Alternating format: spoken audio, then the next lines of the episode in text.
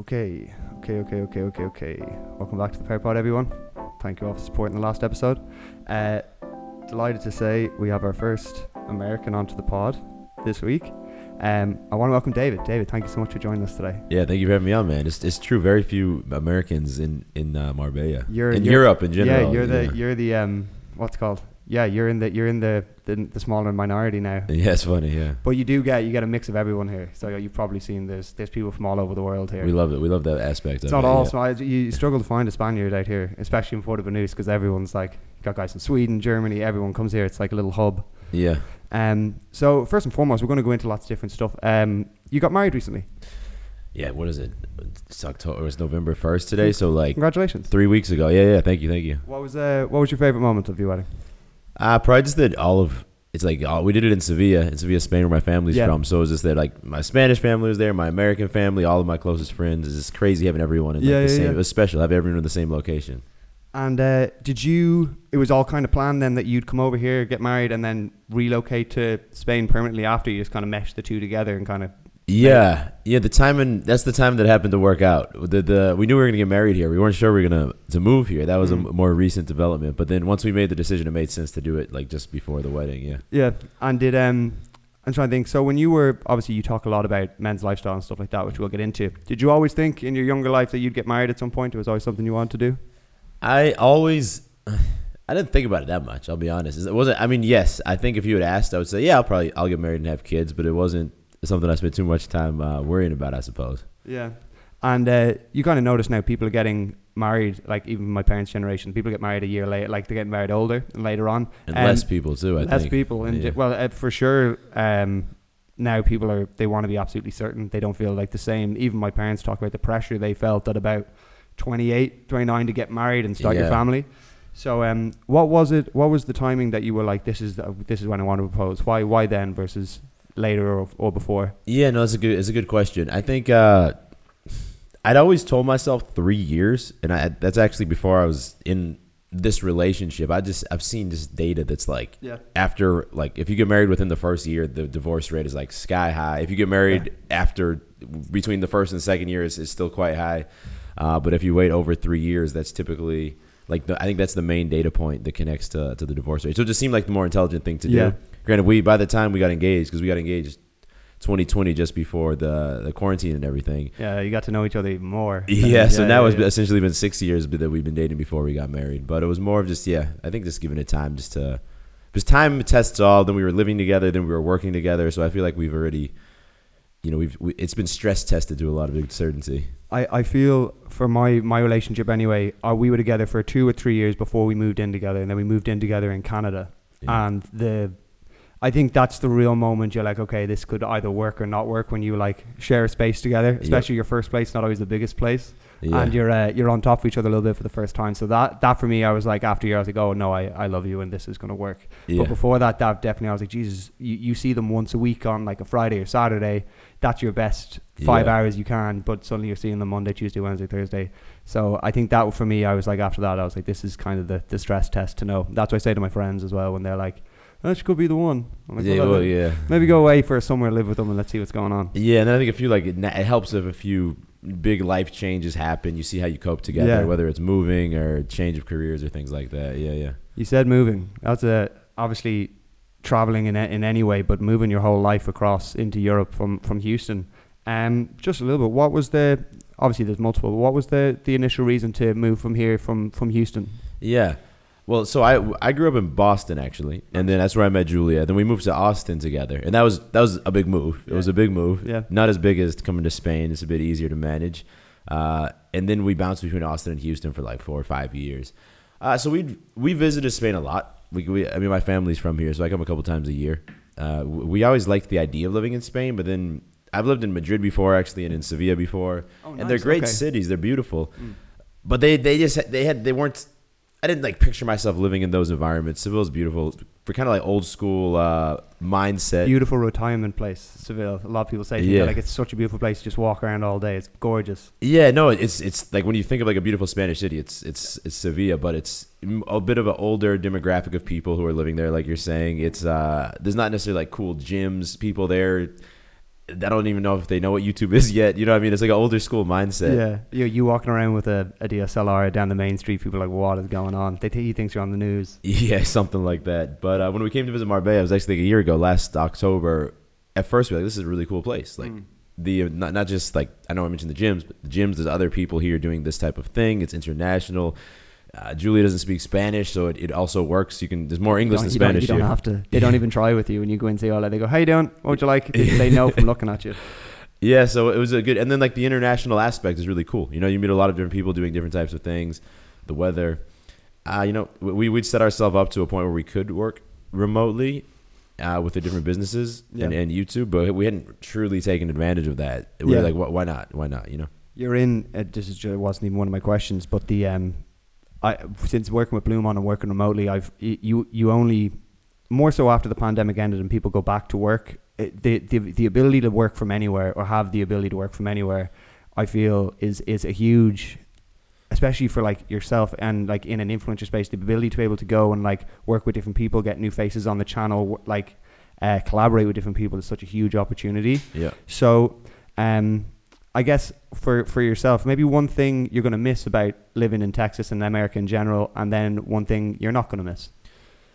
Yeah, so I'd say one thing I miss. Don't would, say tacos, man. Well, I do miss tacos. Yes, we'll, we'll get that out of the way. We'll get that yeah, out of we'll the way. Yeah, we'll figure it out at some point. Yeah. Uh, you, a place like, like Austin, which is like a brand new city, like, you know, Apple, Tesla, Facebook, everybody has like their offices there. So like a lot of like the newer tech things come there first. And just as an example, like if you pull up Uber Eats or DoorDash, there's like seven hundred restaurants you could eat yeah. in, the, in the next fifteen minutes. Here I open it up, there's two restaurants and, and you know, both of them say closed. So. Yeah, you get used to that. Yeah, yeah, yeah. But I think that was part of the decision as well. So on one hand, it's there's not as much of those type of conveniences, but on the other hand, I think it forces you to have a little bit a, a slower pace, more intentional life here that ends up being a bit more relaxed anyway. Mm. So it, it's also, it's a drawback, but it's also like a, a benefit as well. Okay. And um, the one thing, one of the biggest things I've noticed is right now in Texas, in Houston in particular, it's like a like influencer like playground right now. It seems to be that where a lot of people are going to collaborate, work with different people, set up businesses. Obviously, AlphaLand is there. Um, Number one, did have you, you have you visited? I haven't. So we went to Texas for we worked the Bloom on at the the summer shredding three years ago. We went uh, and had a booth. So that was the Alphalete gym, just right, before COVID when he he had started talking to us about I, I need a bigger place. He's like yeah. they were like we're outgrowing the old gym already, yeah. and he talked about some stuff, but like I know. And then when he dropped the thing, I was like that's unbelievable. He didn't make it seem like it was that big a thing. No, it was quite big, yeah. Yeah, yeah, yeah. So um, number one, are you going to obviously the um the friends and stuff that you have in Texas? Just what what do you kind of um. What do you kind of make of the, the success that Christian has had with AlphaLand and like the, um, I guess the little hub of creators that are there now, Max, et cetera, all those, and Charlie obviously having success there as well. Yeah, I think it's it's cool because it's the funny thing is it's not even Houston, it's like Sugarland. Sugarland, yeah, yeah, yeah, yeah. Which is uh, if it wasn't for Christian, it would just be another suburb outside of Houston without anything. Rename it Guzmanville. At some point. yeah. yeah, yeah. Not that it's not nice, but there there wouldn't be anything of note for like influencers or, or, or people across the country. But now you go there and there's. You know, people in their twenties from across the country all trying to, to make it big. It's like mm. the new, it's almost like a new hub, almost like a Los Angeles or Miami. Like Gold's in L A now, it's the one, there's one. You, yeah, I think people yeah. would be like, if, if we're going to go shoot some content, they were like, well, let's get down to Houston and Sugarland and go to AlphaLand and then let's go over to the West Coast. He's kind of like built a new place to stop. Do you know what I mean? Yeah, no, I think it's, I think it's really impressive. I think it, it started with Alphalete uh, being big and Alphalete Gym being a cool thing. And then obviously when he created AlphaLand, and if you're, if you're someone who makes content, you want to meet other people who are trying to get on that path and collaborate with them. It, there, there's definitely very little resistance when you're there to like filming videos or trying to like start yeah. a new business because everyone around you is doing it. You know, that being said, I think some people just from being there, like they trick themselves into thinking, I'm just going to like move to Houston, roll up to AlphaLand and it's all going to work and out. That's it. I'll just, I'll, and I'll just, I'll, I'll just, be, I'll just be huge. Yeah, yeah, yeah. I get you. But um, it's, uh, it definitely creates less resistance for it because you're surrounded by it. Do you, do you like the fact that you have your own little space now or like where you're carving out like a new area for yourself where you're not completely, sur- you're not just, I guess, another guy with the camera in, yeah. in AlphaLand, you kind of get a chance to kind of build your own space and work with some new people. I'm sure that can be the case when it's, you go into the gym and there's twenty-five videographers all shoot with different people all the time. It can probably be a little bit like some over overwhelming at points, you know? Yeah, that's I've kind of always felt because when I started in Boston, this is Boston is all people trying to be like doctors or lawyers. It's more of like an old school yeah, mindset yeah. there. So when I started there, there was no one there was no other YouTubers there in our in my space. Brandon Harden was living there for a bit because I met him the first time there, but that's not where he's from. He was just Shut dating. Up, Brandon. Yeah, they, they dating a girl there at the time. Uh, but in Austin, it was also. I mean, Nick Bear's there. He's not right in Austin. He's a bit north of it, but it's there's there's other creators. He just runs to Houston from his house. You know? Yeah, he probably does and back. But uh, so I've always kind of liked being. Having a little bit of my own space, so I also I think I like that aspect of here. Even though Houston, to be fair, like I'm, you know, I miss I miss the guys there, especially Max. Shout out Max, but uh, but everybody. Well, I, yeah, Max will come. I, he was here this summer, wasn't he? He came, he came over to, for for the wedding. Obviously, for the wedding, he was here last month. Well, yeah. Not in Marbella, but in Sevilla. Yeah, yeah, yeah. And have you liked? Um, obviously, I'm sure Rob has shown you shown you the ropes. He's kind of the yeah, he's like yeah. the official tour guide for influencers in uh, in Marbella now. So yeah, he's in Ireland this week, but we've been we've been seeing a lot of Rob. He's a good guy. We're trying to organize um. We were talking about when he got his house done, we do like a live from Villa Lipsit podcast yeah, yeah. where we talk about the process. We're trying to shoot that next week. So that's awesome. Good luck to you guys. We'll try and do that. Um, I want to talk about YouTube a little bit, if that's okay. Of course. Um, number one, uh, when you started YouTube, obviously you've kind of, uh, for people who haven't seen your channel, you do like um, like men's advice content paired with fitness content, paired with lifestyle content. Like you kind of just carved into exactly what you're interested in and just made videos that were interesting to you. Yeah. Um, who did you watch that kind of inspired you to, to start watching YouTube or making your own videos? Yeah, I think like Elliot Hulse is always the name that comes to mind. Yeah, yeah. I mean, he was like the king of uh, the men's self-improvement, yeah. right? So I, he was definitely when I was in like tough spots or when I was starting my self-improvement journey, every morning I'd watch like three Elliot. Oh yeah, I'd even rewatch him. I just rewatch Elliot Hulse videos. Yeah. So I think on one hand, that content. On the other hand, was that that's what got me started. But then I started seeing like Max and Christian, for example, to make these like cinematic videos out of just... just the, the regular day, right? Yeah. So I, I tried to kind of combine them into like a, a mixture where at first the videos I built the channel on were like day in the life videos, some drone shots, maybe a workout edit, but it was giving it was giving advice just broken up throughout the video. And at first when people watched it, there was a lot of comments like, like bro, just give us the tips. We don't need, need to see your day. But then I think that's also what differentiated me and allowed me to carve out the space was that combo. I think you, one thing I've noticed from watching, I watched the exact same kind of people when I was, um, when I first started watching YouTube, and then particularly Max and Christian, those guys, uh, fans build a very strong bond with the people who they take like life advice from, I've kind of found, yeah. versus like a prank channel that you watch or a vlog channel you watch. Do, yeah. you, do you find that a lot of your comments and messages are like, dude, you really help, like a, not just, hey, I laughed so much at this video, it, but like, hey, this advice kind of changed my life or changed my way of thinking. Do you get a lot of those with the type of content yeah, you do? Yeah, no, I'm yeah, humbled to say that, yes. Yeah, I think that uh, a lot of people, at least there's a there's definitely a core audience that's been following for years. And I think that, uh, you know, if anything, being able to, yeah, yeah I think I, I, I try to be very vulnerable and share like some of my lowest points in my life and different points. And I think that, you know, I'm I'm lucky enough to have been able to have the reach to when other people were in certain points that maybe they were able to find a connection to, to that and then see the progression that can be made from there. Yeah, yeah. I, this is kind of interesting because I actually went to Boston. We shot a Bloom On segment with Gordon Hayward when he played for the Celtics. Gordon Hayward, yeah, yeah, I remember that. Actually. Yeah, yeah, yeah, yeah, yeah, yeah. So when we went there, um, we were kind of chatting after we went for dinner and stuff. And um, it's interesting because you just because it came up, he was talking about um, the the. the kind of guys you'd run into. I was talking about Boston uh, compared to Irish places, and I was like, yeah. he was like, yeah, quite similar. He's like a lot of guys, guys. Yeah. So, uh, like masculinity wise, when you were growing up, it was a very classic masculinity from Boston, and now like you kind of see the um the the shift right now in mindsets or or the way people view masculinity. Is it is it different now because you grew up in Boston? You kind of have a different way of looking at it. That's a good question. Yeah, yeah, yeah. Because uh, it's quite similar. I found Boston very similar to obviously a huge Irish contingent there. Yeah, but yeah, the yeah, very mindset of the guys is very similar versus yeah. you go to L A, just slightly different. And that's why it's yeah. Boston, you know. Boston people are a little more, they're a little more rough around the edges, I think. A little more rough around the edges. So Character. Yeah, I grew up just south of the city, but I I mean, I lived in Boston for, I mean, from when I was eighteen to twenty-eight or something. So I, li- I lived there as well a lot.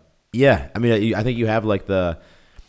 The, the the educated class who are really trying to be like the doctors and the lawyers like I talked about, mm. then you have the more gritty side of the city. So perhaps I haven't thought about that. But subconsciously, maybe that's that's more the the more aggressive type of masculinity yeah. that, that I've been that we've been exposed to. It's it's only when you travel, I think, and you yeah. see lots of way, lots of different ways people grow up. It's just some things that I'd be like totally accustomed to from living in Ireland or any of those things. I'd be like I wouldn't take second nature at. But some people, you know, sitting there like, oh my god, that was. Terrifying. Well, yeah, I think when people in, in public a lot of times, and I know part of this is a feminine masculine thing, but you know, someone cuts us off in the car or someone yells something at you or we have the dogs and they're yelling yeah. at us. And Julia gets all a little bit shook up about it, and I just and maybe some part of that's from Boston, and just yeah. I remember even in Boston, sometimes filming across the road and having people rolling their car, cars down and saying words that I, I won't say on your podcast. Fucking do it, man. yeah. You good, Bob? I found uh, I found Boston in general. Uh, it was incredibly clean when I was there. It was one thing I didn't realize. We walked into downtown; it was beautiful. Yeah. So it was. Um, it was a bit of a more European feel than most yeah, of the most yeah. of the U S cities. And it was. Uh, we went. Yeah, we went in the winter. Jesus Christ! The winter is not a good place to Holy be. Holy shit! Yeah, in the wrong not time. Taking the piss. Yeah. Um, in terms of being a creator, uh, you you're at this state now where obviously I like every creator wants to be at, where you are you are self-sustained through making content. Uh, I, I just want to make sure that, like, because it's so aspirational for so many people, people kind of don't see it as, I guess, number one, a difficult profession or something you have to put a lot of time into. Yeah.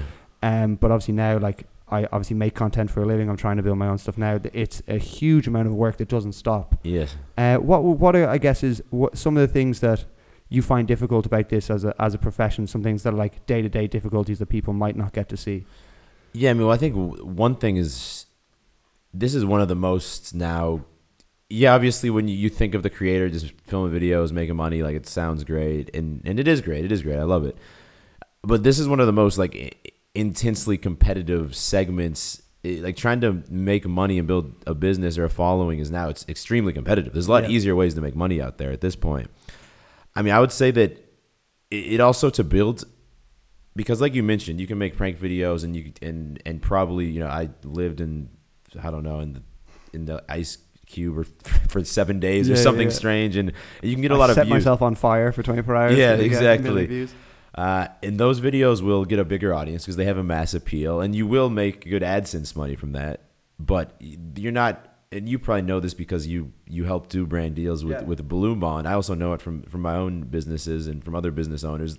Those people aren't necessarily moving a lot of product because they don't have a bought-in audience. So to to really create an audience that, that that that will buy because they trust you, right? Because they've developed a deeper bond with you, like we talked about earlier. That's like years of consistency to get there. You know, that's it's not it's easy to look at the end and say, oh, well, you can just mention this, and a lot of people will buy it, and that's great. But to like building an audience and, and maintaining it's even tougher. Because now that I have the businesses, my my YouTube has declined uh, in terms of like the views we're getting. It's declined a bit. Now it's not something that, that I lose sleep over is it's the core audience. We've also built the businesses. My focus has been split, but it's it's the competition doesn't go away just because you you get you build your channel up to fifty thousand, one hundred thousand, one hundred fifty thousand views doesn't. It's not going to sustain itself without like constant innovation in terms of the content. It's tough to to do it over a prolonged period of time and, and continue to you know create things that feel fresh and different and give the viewer like a reason to watch it. I, one thing I, I definitely want to credit with you is so many people now will get fifty thousand, I just said fifty thousand subscribers in like, and maybe they've done three videos that blew up and they got ten thousand f- followers overnight. Yep. And the first thing they'll do is be like, okay, what can I sell them? Do you know what I mean? Let me set up a business. What can I sell them? And for you, you've built your channel up to like over a million subscribers, and throughout your whole channel, like from digging through it, you've launched two businesses this year that waited. Do you know what I mean? Like you waited.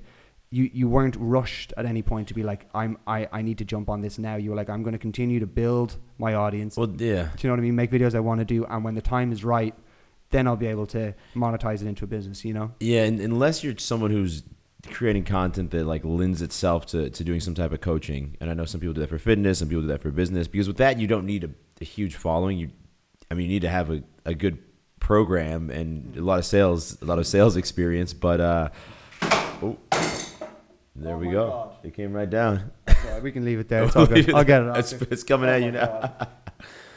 Oh, I got it on camera. Yeah, yeah, yeah. I will. We'll check that out later. Hold on. It don't take a second to fix it.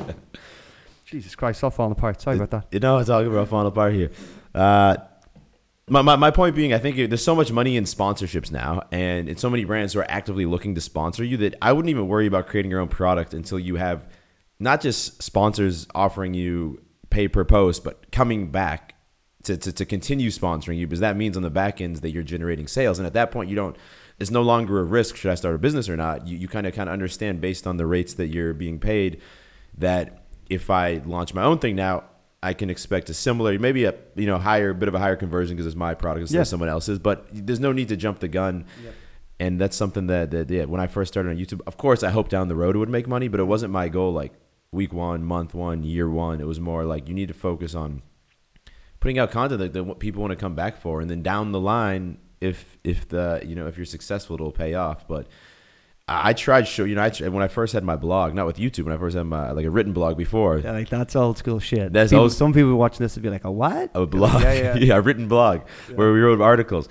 Uh, I back then I would try to launch, like, fitness courses or confidence courses, and I put months of work into it, and I'd launch it, and it would be, you know, a one thousand dollars launch, which for a couple months of work is not, that's not enough money to live on, really. And that's when I kind of decided to, I'm not going to sell anything. When I started on YouTube, the decision was, I'm not going to sell anything this year. I'm just going to focus on making videos. You know, I've saved up enough money. I can just focus only on this. And if after one year we don't see any traction at all, then maybe I'll go back to like a, a software job. But that was the only time that I finally started getting momentum and building an audience, is when I stopped caring about the financial aspect of it, at least for the short term. It's funny how that works, isn't yeah, it? Yeah, yeah, yeah. Um, and you just mentioned there your software job. I, I one thing I was I was quite blown away by, even when I met you with Rob and we shot that time. Yeah, yeah. Your quality of your content is really, really good. Thank you. So you're you shoot. I, I see it's it's either it's either yourself. So I, obviously you're both you're both shooting. Um, you shoot for each other and you shoot each other's content. But you, I never see you with like a videographer. And then the video we shot in Rob with Rob that day that I shot something and you guys shot something yeah. with Julia. Yeah. Your content looks better than mine. Thank you, bro. I swear to God. So I, I was watching it. I was like, the grade is beautiful. You shot even in in paddle. I saw you shot some stuff for Edge. Yeah. It's really hard to get photos in there because there's a big glaring sun when you're outside. You got to know the right angle to take with that. You got to know yeah. the right angle yeah. to take. And I was looking at shots. I was like, dude, I was, I've taken shots of Rob there, and he's like, yeah, kind of a lot of a lot of shine. And I'm like, well, yeah, we're outside. It's not easy to do. And then I see yours, perfect lighting the whole way across. I was like, it's just really impressive. Did you did you learn that kind of stuff, or like well, I guess editing and stuff, um, being in your software job and being comfortable with computers, stuff like that? I think that helped. Yeah, I think that you know when I first opened up Premiere Pro, because I know other people, they said, what do you use to edit? I said, oh, Premiere Pro, yeah. and they come back to me. Bro, I, I opened it up and there's there's so many different things that like there's how do I st- bars, how yeah. do I even start the, the process? So yeah. I think that being comfortable with uh, code and things like that made that feel a bit simpler to yeah. me to, to get into it. But I mean, I didn't at first. If you look at the old videos, they're not color graded well. I was shooting on all auto settings on the camera. Yeah. I think it was more the two videos a week, and each video, especially the first few years, each video asking myself, okay, what's like a small way I can make this better, and you know. You start to learn where to expose the shots when you're sitting. You know, just just sit anywhere. If it's the shade, you're going to treat it differently than if it's direct sunlight. Um, yeah. But yeah, no, I, I have had a full-time videographer work for me in the past, but then I realized that I, I, for YouTube, I enjoy, I feel more intimate if I'm filming and editing the videos. But we do for like Edge uh, content, we will outsource some of that to other influencers and, and their videographers as well, or photographers. I remember um, it's it's interesting how, how, how that works. Did you find you uh, you kind of I suppose when someone is a full-time videographer, you you're at you're kind of at the disposal of them at times, and like also financially, if you can afford to have someone shooting the whole time. So you being able to, at worst comes to worst, if you're like, I need to shoot all the Edge shit myself yeah. and everything, you could do that to a standard that you're happy with. Yes. Where yeah. like so many people wouldn't have that option. So um, have you found that as an advantage, you being able to be like, hey, let's go out, Julia, let's go shoot some shots right now. I need to get some shots of this. You don't need to go and yeah. find some dude. You know, you can do it. Yeah, no, it was in the past, like we we, we would have it, we'd either have the full-time videographer, or even after that, when, it, when we parted ways with him, it, then we would uh, fly some influencers in and then hire like a videographer to also come in and do the shots. And it was,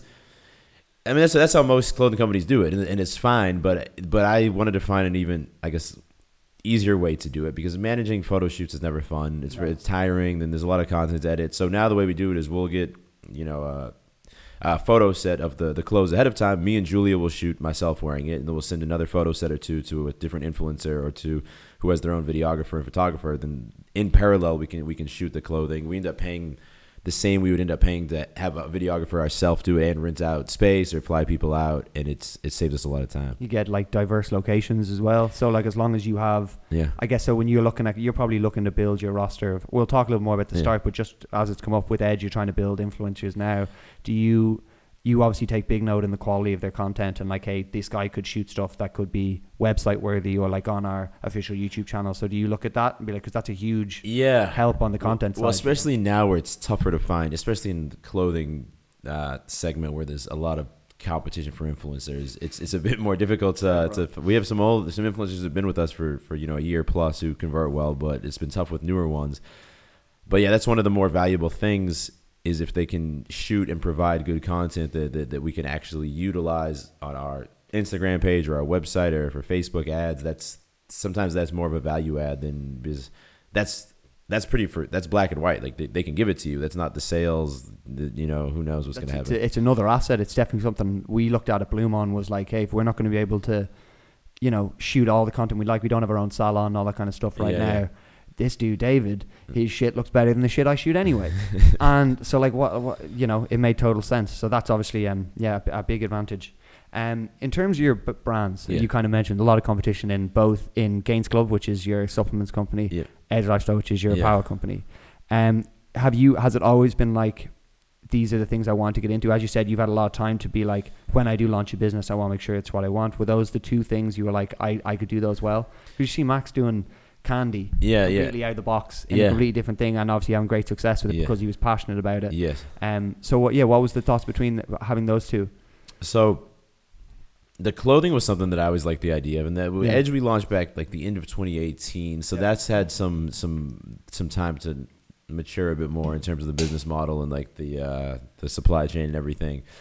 Uh in retrospect, I might I don't know if I would have I don't know if I would have done a clothing brand, because you got to really each drop is fifty, seventy-five S K Us, like, you know, be, between the different colorways, the different sizes. Inventory management is it's like a constant stress, because either things don't sell as well, and now we're paying the the warehouses, the uh, storage fees, and at some point we have to, like, Black Friday's coming up, so we'll move a lot of things then. Or things sell better than you expect, and if you had another five thousand units, you could continue running ads to it and continue making profits. So it's you're like kicking yourself. It's very rare that that you're like, oh, the inventory works out perfectly. You know, that it basically doesn't happen, and it's a constant challenge. And then there's also like a constant expectation, at least when you have these like drop-based brands. It's kind of like a constant expectation you create for yourself that like we need to always have like new designs coming out as well. Um, so it's it's not the the best business to be in in retrospect. Now that we're here, I'm I'm happy we've done it. I'm excited to keep growing it. A lot of we've worked out a lot of the problems, but uh, supplements is that I, I don't really I, I can't say that we've we know we've had the first drop and that did well, but we haven't really taken it anywhere from there, so I can't really say too much on that yet. And um, kind of uh, interesting, interesting. You kind of you, you kind of said it uh, with with the Gains Club now. Uh, was there things, obviously you've had a great chance to sample all this, so or sample all like multiple pre workouts, all that kind of stuff. Yep. Uh, when you're trying stuff and you're, you're when even before Gains, would you notice things that you're like, I wish I had a little more of this, a little more of this? Yeah, so I worked with Transparent Labs uh, and they have a very good like formula for their products, but their whole thing is that they're naturally flavored, and because of that, they don't taste as good as, you know, other competitive brands. And so I worked with them for years. They're the one of the, they're the first sponsor I ever worked with. And it was tough for me to part ways with them, but they they did a couple collab products with me, but it didn't. It wasn't really on brand for them to do artificial flavoring. Sometimes I kind of like fight them and get them to, to do it once or twice, but it just seemed like I felt like I could do really good formulas like theirs with artificial flavoring. And now we're also, after the first drop again, we're figuring out, you know, how do we differentiate from here, because the everyone every supplement company is shouting how the, their formula is the best, and our, ours really is the best for the pre-workout if, if you like break down the ingredient panel, but it doesn't matter to a sense, because if everyone else is saying the same thing, then the end user doesn't know what fifteen hundred milligrams of nitrosogen versus this, you know, they don't, it doesn't it doesn't necessarily mean anything. So we're, we're that's the next step. The launch will well it's selling well organically to my audience, but like to, to to grow this into something else, we're trying to figure out how do we differentiate this. Uh, my missus ordered some uh, fucking like just like regular supplements from a, a company in the U K, um, just like a load of new vitamins, stuff like that. Got to think through. It was like, hey, it's got turned back yesterday after a month. They're like, dude, fuck. Nah, that, that had all Spain, the stuff. It's, it's about like foods, food, food, anything food related. Yeah. I think they just turned it away. Yeah, man. That was one thing. Even Not do, ideal, though. It took us, uh, Jesus, I'd say it took us five or six Bloom on shipments. That's why I got our stuff sent to me. No, rather than no, you. no. When you said that, I was like, it's a lot better. Because they, because uh, it took, it took our shipping team like five or six sh- shipments over here to be like, oh, okay, you gotta send it this way, through this, through this. Because I was like, if we send yeah. one to Rob, one to you, one to me, one will get through. Yeah, you and might get like, lucky. Yeah. So yeah. I was like, um, so they, they know us now. Uh, apparently, what she's done is built a bit of a relationship with someone in Correos that she can like email. Uh, so that might be the move. Mm. But it's uh, like notorious shit. Aside show. from supplements, everything else has been easy. So well. easy that it will come, but sometimes they throw a random charge yeah. at you, but that's I guess that's how it is. That's the game. Yeah, yeah. Um, yeah, so we were, we were obviously, we were talking about, one thing I want to say about uh, Gains Club, I love the branding. Thank you. I think it looks great. Yeah, I think we, it we try to differentiate it. Yeah, yeah, I think you did. I think you did a good job of that. Most brands are like really loud or like just matte black. And at first I was like, let's do matte black. But then we were working with, uh, we hired like a design agency who's designed a lot of the other big brands. Like, no, we need to make this different. So yeah. it's different. It's different. I think it looks great. I like I think, it. Yeah. I think uh, that was the, the, pretty much the first thing I look at with, with product is that, that first shot when it's in your hand, how does it stand out? And you did a great job of standing out. Um, Thank you. One of the... Uh, A couple of questions I had about just uh, creating wise before we finish with your business stuff. Actually, you kind of mentioned this. Was it harder than you expected? Which part? Uh, so I guess uh, supplements versus clothing, you kind of said already the clothing was, was more difficult. Um, yeah, I mean, right now clothing feels easier because we have initial, we have a customer base. We, yeah, yeah, we yeah. have a like paid ad strategy. We have, we understand the content creation, but again, we're four years in now. So it's a, it's a bit, it's not a fair comparison. Supplements is, it's simpler because if you're ordering pre-workout, uh, you're not going to return your pre-workout because it doesn't fit you. You know, like it's it's going to fit in yeah. your shaker bottle. It's not yeah. it's not going to not fit. Uh, and it's it's simpler because it's not. I don't have to order a, a small, a medium, a large, an extra large uh, pre-workout size. It's just it's it's one size. So I think if we can figure it out at scale, that the actual management will be far easier. But right now, it's the harder of the. I mean, inventory management, those things they suck. Yeah. But they're There's a solution. There's a clear solution. If you can work, you can work through it. When you're trying to differentiate a brand and get give it legs, it's not. Uh, it's not so obvious. It's not so obvious. I think um, one thing I've I've noticed from watching all the all, every creator start their apparel business at some point, whether it's like Max at Everford, all those things, they all talk about the early days and the mistakes they make. Yeah. That that led them to like now we have a system that works great. So I guess it's it's just what, like a necessary part of the process is that first learning learning how to S K U, learning what your customer base is. I, yeah. kind of, I think it's unavoidable at a point, you know. And one thing that just if anyone is watching who has a, a clothing business or any business, but one thing we didn't even really pay attention to until we worked with a, a different marketing agency who helped me understand this is which of your products consistently sells the best. I'm like, I don't know, man. Like we just order the same amount of joggers, as t-shirts, as tank tops, and some some sell out, some don't.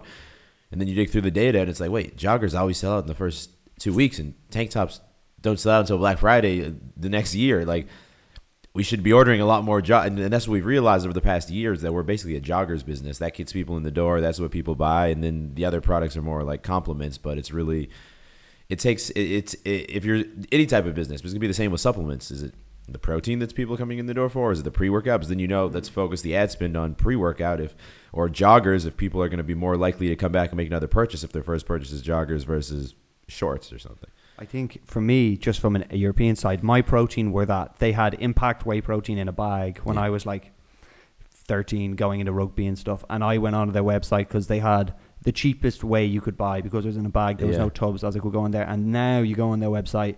They've branded lost, anything. Yeah. They branded a, a, the apparel is there, every kind of vitamin stuff. But the, the thing, I remember going onto the website and they had Impact Whey Protein and like loads of flavors, but that was their thing and they just marketed that like crazy. So it's it just fell but, to your point and then you build yeah. off that. Well, at Gains Club, at first I was rushing to uh, let's launch, you know, let's launch B C A As, let's launch greens, let's launch a multivitamin, let's launch creatine. And uh, I'm, I am doing this with a, a partner who owns a couple other supplement brands.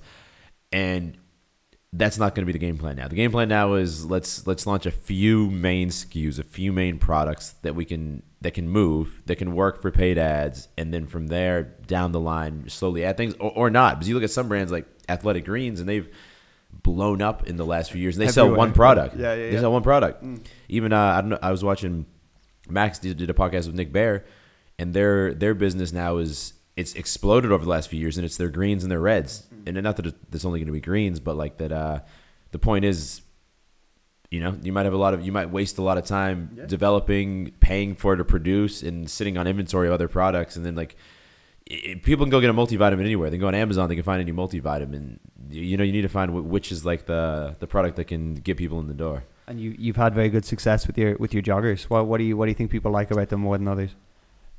Yeah, that's a good question. I mean, we have a good like a, a good variety of joggers. You know, you know, cargo joggers, non-cargo joggers. Some have a different type of ankle cuff. Some are different material. You know, some are more cotton fabric. Uh, I think we do a good job of getting the fit right. I think a lot of companies either have way too tight joggers or way too yeah. baggy looking old sweats. And I think we have we have a, a good a good basic fit that we that we build the variety off of. And I think we've.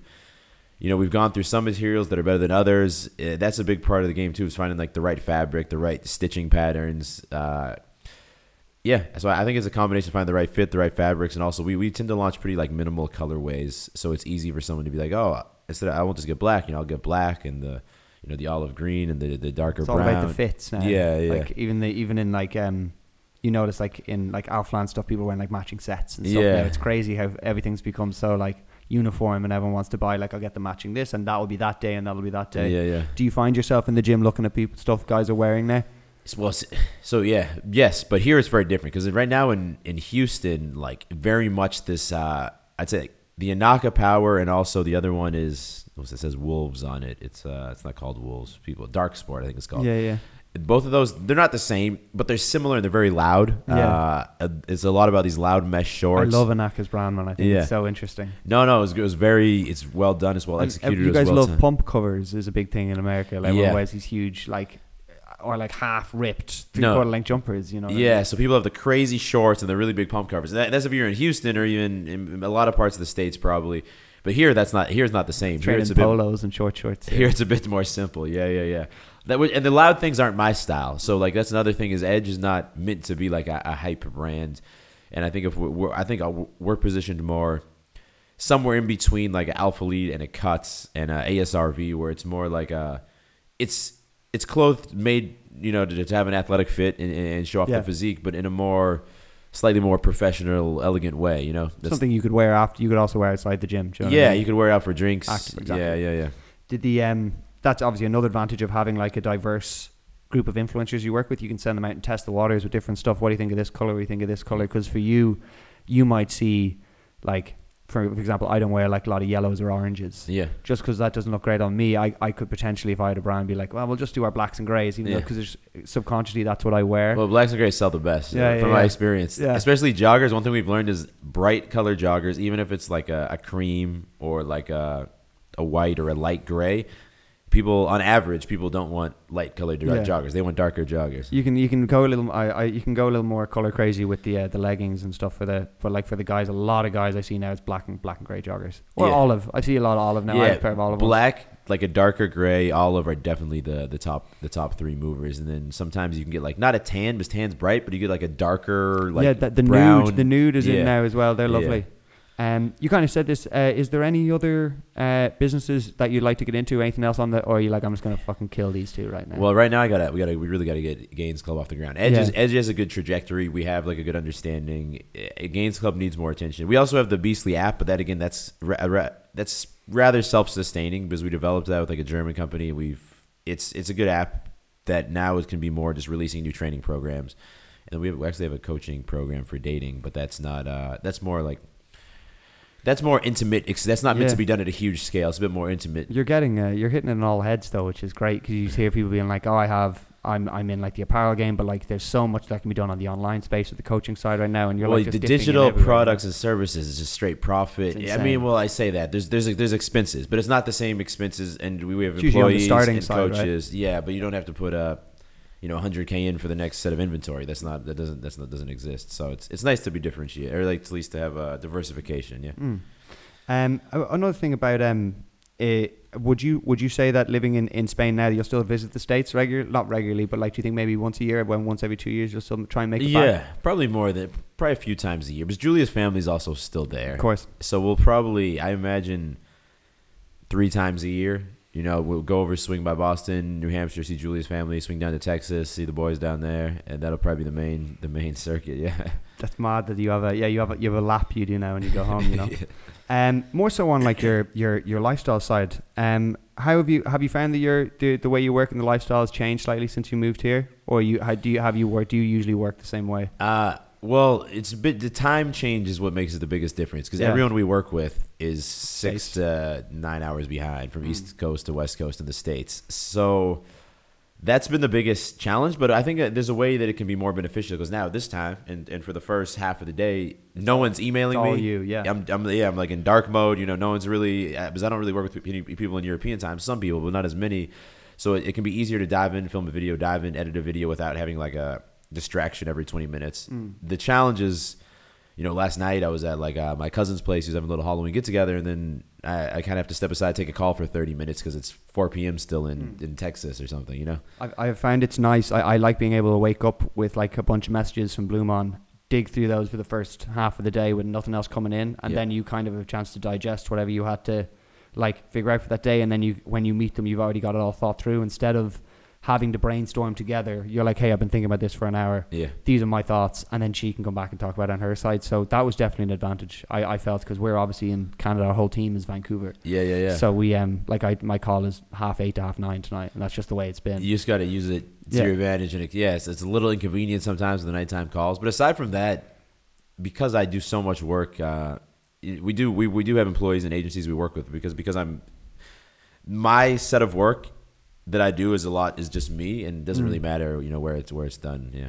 Do you find um do you find you're more productive in the mornings when you work? Do you like do you like getting up first thing, or do you like to train in the morning? What do you, what what's your morning routine like? Uh no, I like to work. I like to, uh, the first thing I'll usually talk with Julie just to review. Okay, what's you know for each of the businesses, what's the next thing that has to be done? Because otherwise, that's the challenge with the multiple businesses is sometimes you can focus just on one and realize, wait, we just left this one behind. You know, so like doing a little review of each of the businesses and making sure that We're, we're we're focusing on what we should be focusing on that day, because there's always things to be done, and the, the challenge for me is sometimes I'll just start doing work to do work, and not that it's not important, but it might be a lot less important than something else. It's it's it's. Do you find that um having Julia there to be able to kind of bounce ideas off, and also she obviously knows the space very well. Yeah. Um. Do you find it's helpful to have someone you can kind of just bounce things back and forth with? Yeah, yeah, yeah. No, that's that's. I mean, that's she does a lot of different things to help out um with the different businesses, but probably the most valuable is having it's like a second brain, because mm. she under she's been you know we've been together since before the YouTube channel, well since before it started to grow at least, and before all the businesses, so she understands everything as well as anyone else. Yeah, yeah. She'll obviously probably help when when you do dig into the Edge female female line. She'll obviously no one no one knows more yeah. about leggings, I'd say, and, yeah, and like yeah. the, the the perfect crop top manufacturing than, Je- than Julia. So that's great. Yeah, yeah, yeah. Um, kind of just on as you kind of mentioned there, she's kind of seen your your growth from you know small YouTube channel with no businesses to now. Uh, I guess I guess how does it feel to have been able to do that together with her and be able to grow it to be grow it as a team, be able to work together so closely? Well, it's it's uh it it's special. It's special. Not that uh, well, especially today. You know, I think there's a with all the red pill stuff. There's there is a bit of hesitance to commit to one girl. There's a bit of skepticism and just in general about relationships. And I know from other, not that, you know, I know people far more successful than me, but when you successful guys I know are even more skeptical about, uh, you know, meeting girls and what their true intentions may be. So to me, that's something I never have to worry about, because Julia was with me when I was broke, making no money. And uh, so it's, it's special that we, we've both grown a lot together. She's grown a lot as well. We both push each other a lot, so it's been uh it's been like a special journey we've had together. Yeah, amazing, man. Okay, I've got some lighthearted questions to finish off, and okay. then we'll, we'll be done, bro. All right, that sounds good. I'm enjoying it. Um, one thing that I, I kind of ask everyone, uh, it's kind of a bullshit question people ask, but I find it tells me a lot about the person. Yeah. Uh, who's like three people? If you could sit down and have a meal with three people, who would you have a meal with, dead or alive? Dead or alive? That's a lot of people to think about. Um. I'll say Marcus Aurelius. I got him on the the arm, but he's nice, like the okay. the, uh, the the key the key Stoic uh, philosopher. And that's why we do the dead ones. Yeah, yeah, people yeah. have that kind of shit. Because I'll I'll throw him in there. Uh, Kanye. I'm fascinated by Kanye. Obviously, he he's been in the news a lot lately for not the, the most positive things, but I still uh, he's always been an inspiration for me in the sense that he was someone who I don't know if you've seen the documentaries have, on yeah. Netflix. Yeah, he, he was always told that he couldn't do the next thing, and he's like, oh, I. I can't be a rapper, and then he became, you know, arguably the greatest rapper. Oh, I can't get into fashion, and then, and I know now he, I think he's lost his uh, his Adidas deal, but like he took Adidas from a company that really wasn't that popular to the most popular. Um, so yeah, he he constantly breaks down barriers, gets outside of his comfort zone. And he'd be an interesting guy to talk to for other other reasons as well. Did you, did you, I heard someone saying he uh, he w- was telling, I can't remember who was saying it. He was like, I was talking to Kanye back when he was like doing the music scene, he was making his album with Jay, and he's like, I'm gonna make these shoes. Yeah. And he's like, these shoes are going to be the biggest thing. And he drew them out in a little piece of paper, and they had like the weird like shape. It was like square down here with the big thing. It's going to be the biggest thing ever. It's going to be ribbed at the bottom. Yeah. And yeah. people were like, dude, he's losing his fucking mind. Yeah. Sure enough, he does it. So Yeezys, like, yeah. the guy is with without doubt. I'm obviously like, yeah. dude's outspoken and all that kind of stuff. One of the most influential artists of our generation, I, I think, one hundred percent. One of the most influential, just creative people that, that have ever lived, probably. one hundred percent. Yeah, yeah, yeah. Even if you go back and listen to his one of his um, My Beautiful Dark Twisted Fantasies, that's my, his best, like, my best top album. three albums yeah, of all yeah. time. So like you listen to that, even when every song on that is slaps is a banger. Every single song on that album. Yeah, I, I I went even I listened to Donda there before. It might not yeah. be like I'm not hugely into all like the hugely religious rap music, especially yeah. in hip hop, but the production on those. Yeah. Um, he has a song on it called "Come to Life" on that album, and I'm listening to it, and there's like organs. And yeah, yeah. I'm like, the production on this is unbelievable. That he hears this. Yeah, he even had the Jesus Is King uh, album maybe four years ago now. Yeah. Very, very religious, not normal type of music I listen to, but. It was. I could still listen to that album. Close, front to back. On Sundays. All that. Yeah, closed, closed on, on Sundays. Chick-fil-A. Yeah, yeah man. um, and the third one, we got Marcus and Kanye. Who's who's who's going to be the third one? Man, it's already oh, it's already an interesting dinner table. I don't know. I might say like Elon Musk or someone. I was just about to say what about like Elon or someone. Yeah, it's very yeah, interesting. Yeah.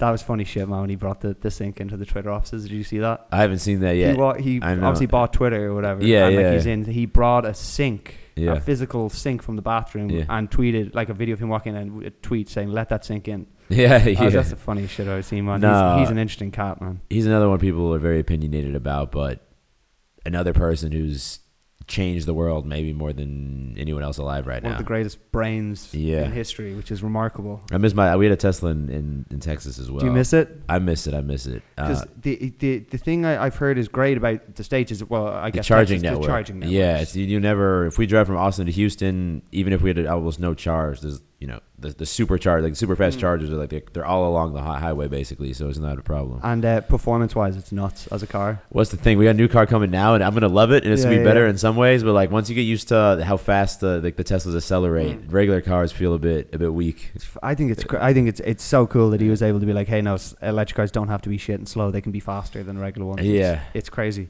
Um, and then just a final thing because we got into music a little bit. Yeah. Uh, just in uh, in terms of a couple of nice. Uh, I guess, different kinds of music you listen to for different kinds of moments or artists you listen to. So I'm going to give you a couple of scenarios. Okay. You can maybe let me know an okay. artist it's or a song you like to listen to. It might be Kanye for all of them. We'll That's see. all good. That's all good. um, if you were going for a P B in the gym. Oh, okay. That That's more like Marshmello, I think. Like one, oh, like you, a like, Marshmello you like banger. House music. Okay. Yeah, yeah. Like yeah. For the gym, for the gym. Yeah. I get uh, I'm thinking, okay, so you've... Uh, well, he also, Marshmello has some good rap crossover. Like He did, yeah. one, he did one with like Roddy Ricch. Uh, was like four years ago. I don't know. It's my, one of my favorite songs ever. Actually, I can't remember what it's called now. You've uh, you you've had a fight with your girl, and you're like cycling downtown. Oh, okay, uh, Big Sean. Yeah, okay. He, he's got some good heartbreak yeah. music. Uh, you're trying to get like you're getting started in the morning. You need some morning energy to something. That's like, Kanye for sure. Is it really nice one, man? It might be. Uh, it might be one of his older albums. It might be one of his older albums. Like when he did in the like. Good like, morning. Yeah, yeah, yeah. my my favorite moment in the the doc when he shows family business in the thing. Yeah. And he, he's like, he plays goes doo doo doo goes back. What was that? And he plays it out. I was like, yeah. that's crazy because that's one of my favorite songs by him. I think it's unreal. Yeah. And last one, uh, if you were like late night chill, chilling, chilling like uh, out in your balcony listening to something. Maybe some Kit Katty. Maybe some Kit Katty. Yeah, okay, yeah, huge. Some old Kit Katty bangers. Good shouts, man. Yeah. Good shouts. All right, man. Thank you so much for uh, for coming on. Yeah. Uh, guys, go check out uh, Edge. Go check out Gains Club. I'll have it all linked below. Uh, go show your love. Uh, thank you so much for joining me, man. Really, really appreciate nah, it. Thank you, Russ. Been a good time. Man. Appreciate it. Yes, sir. Thank you, folks. Bro, thank you so much. No, of course. It was a good time.